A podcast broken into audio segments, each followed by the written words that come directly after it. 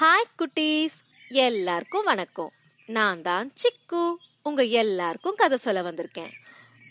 எல்லாருக்கும் happy new year உங்க new year Christmas எல்லாம் எப்படி போச்சு? லீவ்ல ஜாலியாக என்ஜாய் பண்ணீங்களா? நானும் சூப்பராக என்ஜாய் பண்ணேன். சரி இன்னைக்கு கதைக்கு போகலாமா? இன்னைக்கு ஒரு அழகான கதை சொல்ல போறேன். ஒரு ஊர்ல ஒரு கணவன் மனைவி இருந்துட்டு வந்தாங்க. கணவன் பேரு ஜிம் மனைவி பேரு டெல்லா. ரெண்டு பேரும் ஒருத்தருக்கு ஒரு பாசமா இருப்பாங்க. அவங்க ஏழை தான் ஆனா இருக்கிறத வச்சு ரொம்ப சந்தோஷமா வாழ்ந்துட்டு வந்துட்டு இருந்தாங்க.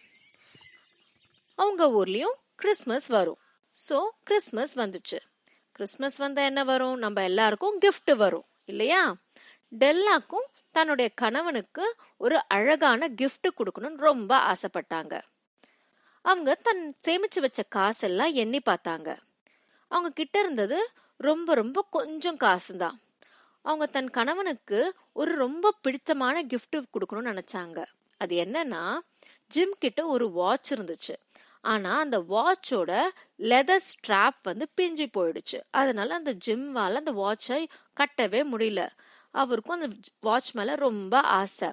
அதனால தான் கிட்ட இருக்கிற காசுல அவருக்கு ஒரு கோல்டன் ஸ்ட்ராப் வாங்க முடியுமான்னு இதெல்லாம் யோசனை பண்ணாங்க ஆனா அவங்க காசை பத்தல. அவங்களுக்கு ரொம்ப கஷ்டமா போச்சு.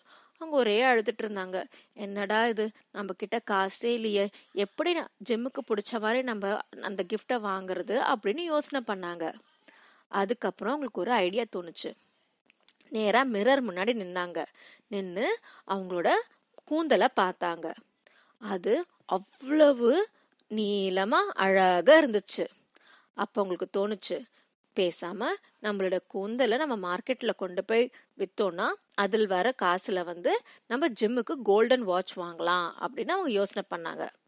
அவங்களோட அழகான கூந்தலை ஒரு சிசர் எடுத்து கட் பண்ணி அதை கொண்டு போய் மார்க்கெட்ல நல்ல காசுக்கு வித்தாங்க.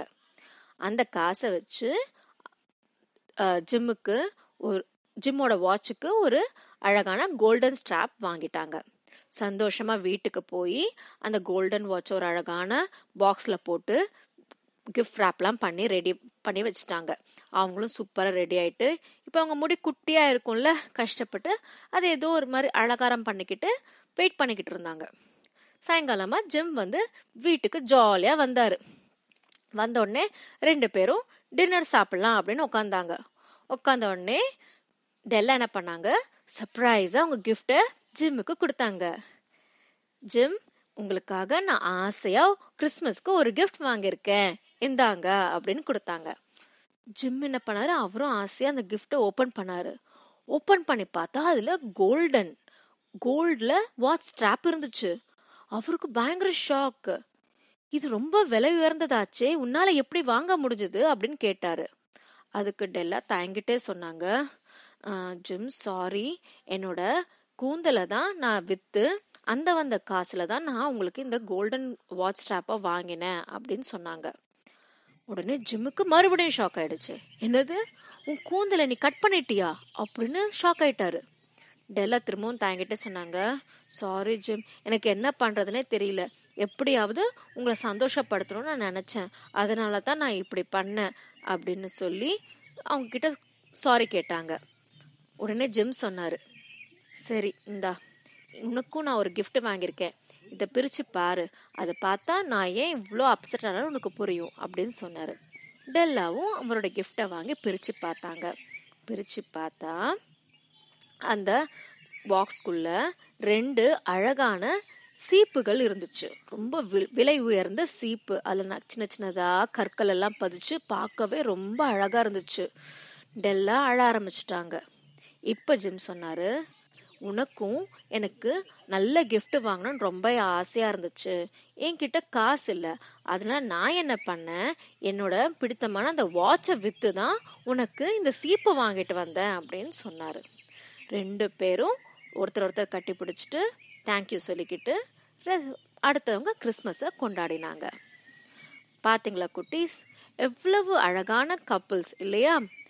தன் பிடிச்சவங்களுக்காக தன்னையோட பிடிச்ச விஷயத்தையே விட்டு கொடுத்து அவங்களுக்கு சந்தோஷப்படுத்துறதுக்காக கிஃப்ட்ஸ் வாங்கியிருக்காங்க. இப்படித்தான் நம்மளுக்கும் நிறைய பேர்கிட்ட இருந்து கிஃப்ட்ஸ் எல்லாம் வரும். நம்ம அம்மா அப்பா கிட்ட நம்ம தாத்தா பாட்டி கிட்ட நம்மளோட ஃப்ரெண்ட்ஸ் கிட்ட நம்முடைய அத்தை மாமா கிட்ட எல்லார்கிட்ட இருந்தும் அவங்க நம்மளுக்கு ஆசை அதாவது கொடுப்பாங்க. அந்த கிஃப்டோட காசு முக்கியம் இல்லை. அந்த கிஃப்ட் கொடுக்குற மனசும் அவங்க நம்மளுக்காக ஆசைப்பட்டு பண்ற ஒவ்வொரு விஷயம்தான் நம்மளுக்கு ரொம்ப ரொம்ப முக்கியம். புரியுதா? அதனால நீங்களும் மற்றவங்களுக்கு நிறைய கிஃப்ட்ஸ் கொடுக்கணும். மற்றவங்க நம்மளுக்கு குடிச்சா கொடுத்தாலும் அதை மதித்து நம்ம அவங்கள ரொம்ப அதிகமாக நம்ம வந்து அவங்களுக்கு மரியாதை செலுத்தணும். புரியுதா?